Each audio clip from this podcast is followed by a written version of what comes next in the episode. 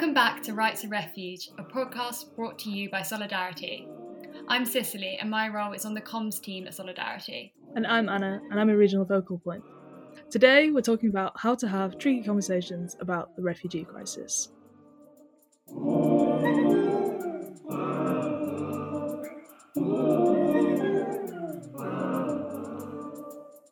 So, at Solidarity, we're trying to raise awareness about the injustice faced by refugees. Um, and this is not always easy. Quite often, I find myself having difficult conversations, not just with other people, but also amongst the team ourselves. There's different ways to talk about different narratives and portray different points of view. Um, and so, Anna, you're an RFP and you work with the teams of Solidarity's volunteers. Um, and one of your main roles, I guess, would be to give advice about how to raise awareness um, of these injustices.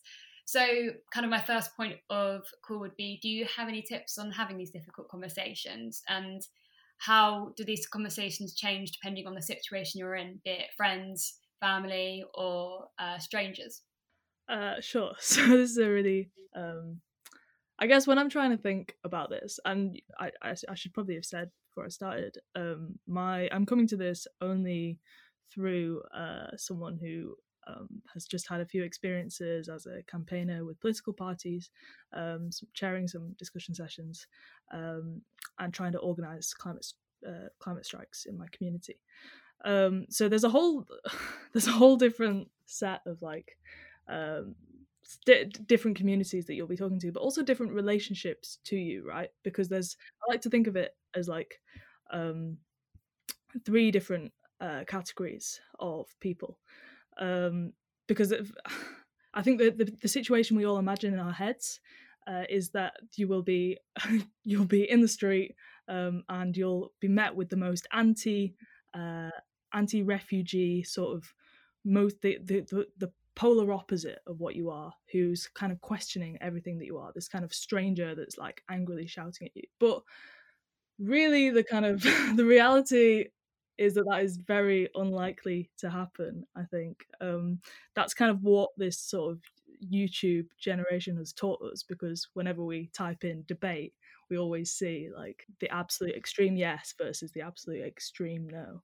Um, so I guess that's the that's my caveat that I'd have is from my experience, this this uh, absolute yes versus absolute no is quite unlikely to happen, um, but would definitely sort of fall into that sort of like more of a that's that's the that's the thing that people tend to seem to dread when they're thinking about having like doing a talk or um, doing any kind of outreach event. They seem to dread the idea of being accosted by some really anti refugee stranger um but it, it's a bit different when it I, people so that so that's my first category is strangers um but then also the way that we interact with our relatives our family members you know people that we can't we, ha- we have to treat utterly differently because you can't necessarily choose to let these people out of your life and you don't really get to choose who is in this category that of between friend and stranger and of course the third category being like your friends who tend to share many values with you. Um, but it's all it's all completely different circumstances. So I, guess that's the first thing that I'd say to that is like my first tip, going back to your question on having difficult conversations, would be thinking about the context. So, like, obviously, you're you are a bit of an expert on having these types of conversations with people who you know might not necessarily um, agree with you. But in the terms of the refugee crisis specifically, what are some of the common arguments you get when talking to people? So um, I know, for example, you did a video about how to persuade someone to buy solidarity um, to try and convince your flatmate. And so, like, what was his argument, for example? So, mm, um, it's really useful actually um, living with someone that holds me to account a lot because again, it goes back to that like assuming assuming someone's arguments can can set you up for having debates that you don't need to have if you assume that um, for instance just because someone doesn't think you know someone doesn't agree with everybody being able to access the nhs doesn't necessarily mean that they don't think everyone should have equal rights to to access that if that makes sense. So um, assuming one set of politics doesn't necessarily lead into one. I saw an interesting thing online the other day that was like you can either it doesn't make sense how people want to protect our borders and stop refugees coming in but if we're not if we're not affording any um, level of care for the people that are here like what, what's the difference? So you've got to kind of but yeah uh in in terms of common arguments there's this whole there's a whole we have to understand that there's been a over 10 years of concerted media campaign and government campaign uh, of this idea of floods of people trying to get into the country and this kind of unstoppable wave um, overflowing our communities. And, and and for me, I find it helpful to remember that this has come from this isn't individuals necessarily trying to come to these kind of horrible conclusions, which I find disagreeable. It's it's been propelled by the establishment and by you know the mainstream new- newspapers that we read, uh, but also uh, the comedy that we watched and the kind of the politicians that we've that we voted for have all manipulated these topics and targeted um, certain communities with different messaging to the messaging that I've grown up with. I've grown up in a middle class area um, at a good school, which allowed us the kind of a, a different set of debates and not exactly not the same media messaging. So I think understanding that there's a, a lot of the insecurities that people have about refugees comes from insecurities actually about values like family, which have been tied to the assumption of uh, of, of strangers. And it's not so. So even though it's tempting as sort of young liberals or whatever um, to to tie it up with like how do you not show love how do you not show compassion actually it's it's been weaponized and turned into you show love to your close family by distancing and protecting them from strangers and once we once you break that down and once you once you try and I think try and humanize the people that you're talking about. Um, I found it really good with my uh, my grandparents to actually talk about um, the situations that my friends have been going through, or um, the situations that their neighbours have found themselves in, and it's been really interesting over. And it it's been a long process, but over the last decade, watching their opinions sort of shift, and eventually sort of the newspapers that they choose to read shift as well as they um, and this is on a whole host of issues but definitely the the mass opinion that we have the negative narrative that we have about the refugee crisis isn't isn't an accident. It's been created and consumed um, at the at the at the wishes of those who profit from this sort of political stance. yeah, I mean, definitely. I think in some ways, like how the media has portrayed the refugee crisis in inverted commas is um, has completely like led to the, this whole topic of having difficult conversations because it's kind of driven people to draw their own opinions based on snippets of news they hear without necessarily like diving into the facts into that much detail and now we're at this point where we're having to have these kind of difficult conversations because of these like misconceptions um, which people have just been fed um, so yeah, I guess that kind of like ties on to what you just said. But so if someone said to you, "Oh, we already have enough refugees, like we've done our bit," kind of thing, like what would be something you would say in response to that? Yeah. So um, so this is a, obviously uh, a really key question, which um, in an ideal world you'd have at the front of your head um, the facts around this, right? You might have just on my keyboard as I typed in um, UK refugee intake into my computer because I'll admit I'm really bad at remembering the numbers. And and and, and the, I think one of the fears that people have around entering into these conversations is they won't be able to recall the exact numbers. Um, so looking at my computer screen now, I can see it was uh, 133,000 refugees in the UK at the end of 2019. So that's two years out of date. So I guess I'd, I'd, start with saying my ideal take, which would be to remember those numbers and remember actually how ridiculously small that is. But even if I could remember, you know, 130,000, which I should be able to, um, emphasizing that for starters, that that is in total the entire the, the refugee population of the UK is so uh, so minuscule compared to what it is presented as and especially compared to if you look at the at the rest of Europe if you look at I mean the classic example is Germany but we really and and we know that recent events have sort of relied on this but we really are taking like the minimum um intake and so that would be my first point would be to say like look at the numbers. Have some facts up your sleeve.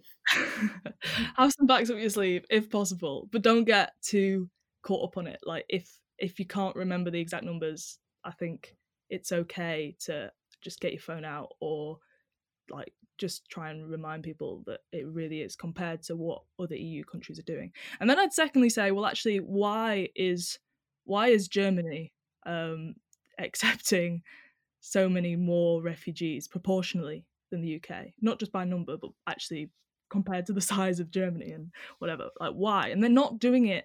We need to stop seeing it as like an act of charity or an act of good. they're making a strong economic decision um, that they know that actually like it's not a threat to your economy to have um, young or to have um, like to have people that want to be in your country in your country um, yeah. so. yeah no exactly i mean i read something the other day and it was saying how the UK itself is actually one of the biggest exporters of migrants. So the, the, amount of people who leave the UK to live elsewhere, and it's kind of like turning the argument on its head a bit and thinking at it from a different perspective. But yeah, like going back to what you were saying about it's fine to kind of like get your phone out, and in a way that's actually such a good thing. Like you don't have to be the perfect person and know all the facts to have a strong argument, but as long as you kind of remember the general gist of things, there's not a problem to be like, okay, well let's look it up and let's see, and then we're both here together. There's no like right or wrong. We're both seeing the same thing, and and in that way you're kind of you're both learning together and it's not necessarily is- isolating the other person or alienating the other person you're speaking to you're not creating a divide trying to bring people together over it maybe you could talk a bit about like why it's important to have these difficult conversations in the first place. It's important i mean sometimes it's not important right? Sometimes if if there's already a hefty argument going on um, and you feel like both opinions are, are being represented as well as you could represent them and you know your your opinion is is there and being reflected and you're actually learning like there's absolutely no need to, to dive in there.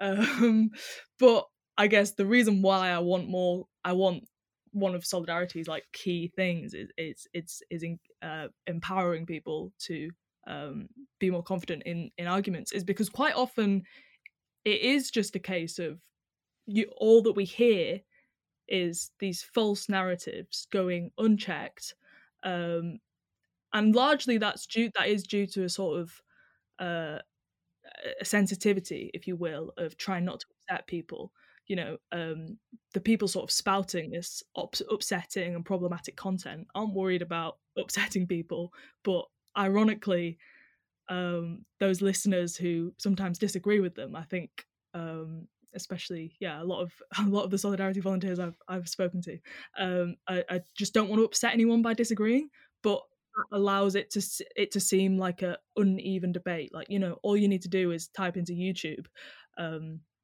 like any of these issues and there's hundreds of videos of people angrily screaming uh about and spewing hatred but there's not that many people just quietly trying to set out the facts i don't think um and that definitely affects different groups differently. It's really interesting looking at the trends of how looking at one video type of video on YouTube will link to another type of video on YouTube.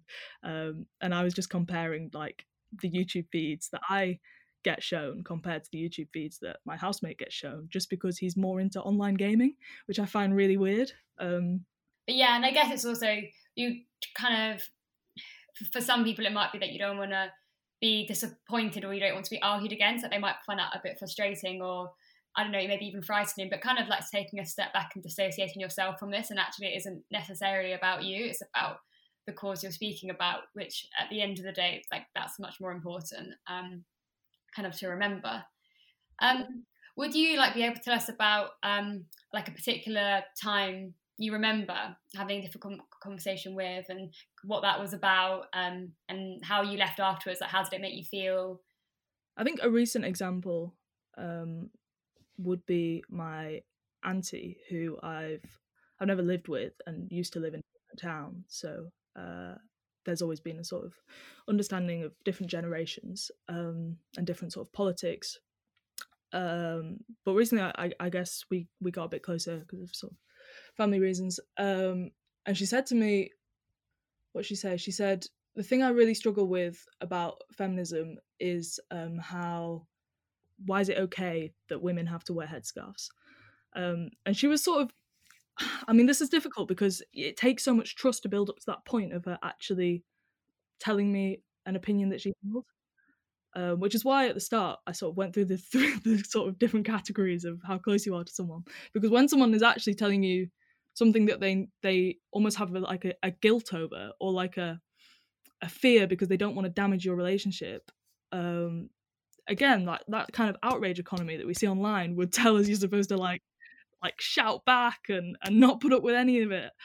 Um, but I think actually spending like an hour um, going through and explaining what what people said online and why she might have been drawn to that conclusion um, and potentially and, and then suggesting will we like watch a watch documentary but also um, how there had been that I think to me it's important to acknowledge that this is a discussion which has been had and which people have been sort of like led down the route of but also that it's not it's not it's not her being like I hate the words it's not her making a mistake it's again something which has been driven towards her like people have tried to give her that opinion like it, it's been designed and I, I, to me that's really important because it takes away the personal responsibility. Like obviously you're still responsible for what you believe but it's not wholly your fault i think is to me a really important thing. Does that make sense? Yeah no definitely. I think yeah it's a, it's a good thing to remember that these like pre-assumptions which people have are not necessarily their own opinions but they might not have even had an opinion. So kind of like hearing one from elsewhere is better than none and if they've only heard it from one side it's quite difficult to like necessarily like blame them but then equally it's if you're if you've been educated enough to understand both sides it's difficult not to then instantly get angry and actually you want to just like take a step back and think like why are they thinking that and they don't they want this as like a personal attack and you shouldn't take it as a personal attack either like just because it's a different opinion to what you think mm-hmm. but i guess it kind of leads on quite well to my next point which is um like how not to be disappointed or demotivated if you're like unable to shift someone's mindset.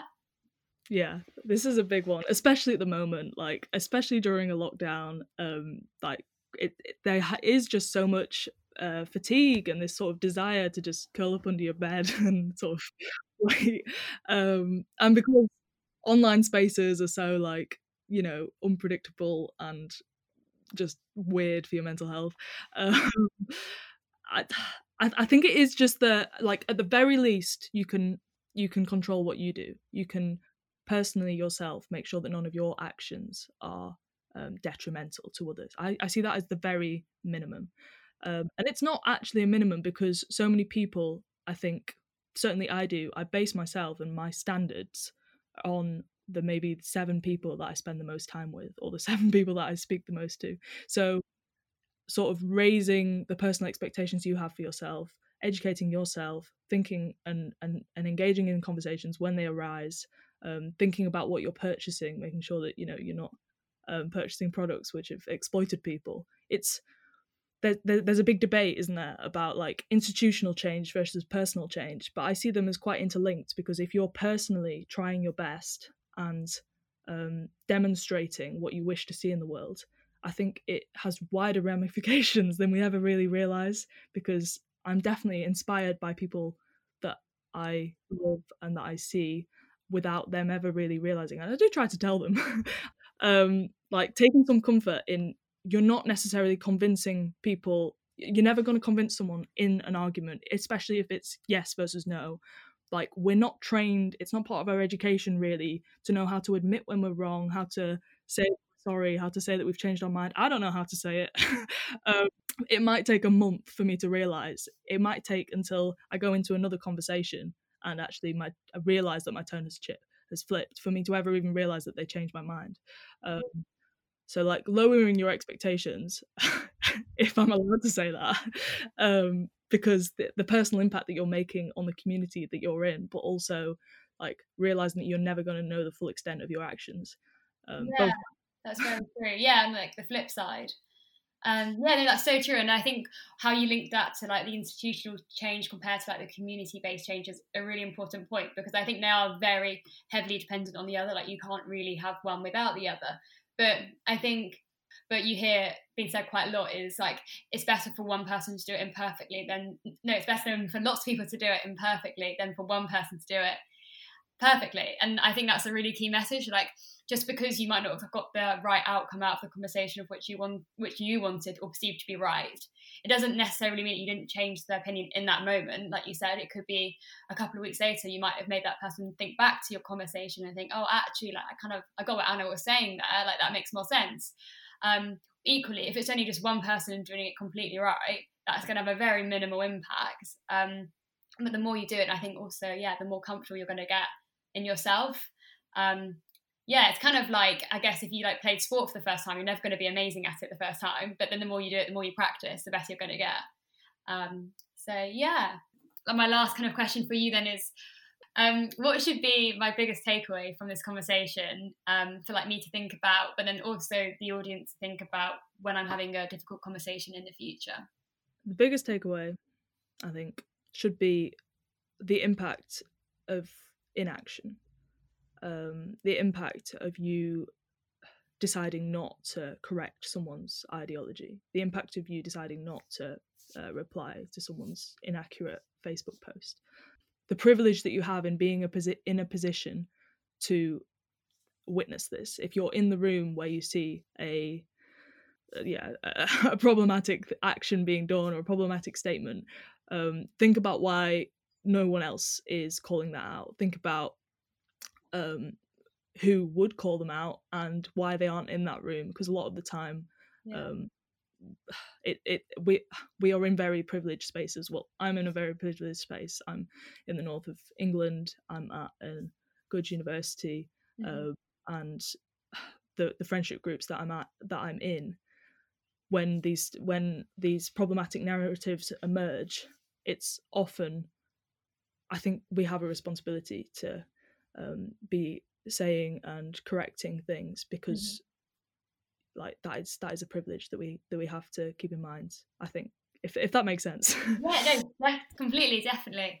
Um i think you've yeah summed it up beautifully. I don't really know what else to add to that that yeah that's really important the implications of inaction. But also what you said of um you like nobody's perfect. I'm constantly waiting around looking for someone better than me to speak. And sometimes they're around, which is excellent. Um, but a lot of the time, they're not. And then I just have to have my best stab at it and have a go because saying something is better than saying nothing. exactly. Yeah, definitely.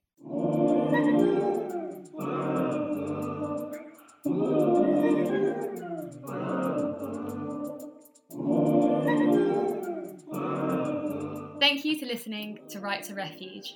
For each episode, we have collated further reading resources, which you can find by visiting our website. There you can find everything podcast related, and also how to get involved in solidarity if you want to make a change. Please do subscribe, and if you're listening on Apple Podcasts, leave a review as it helps other people find us.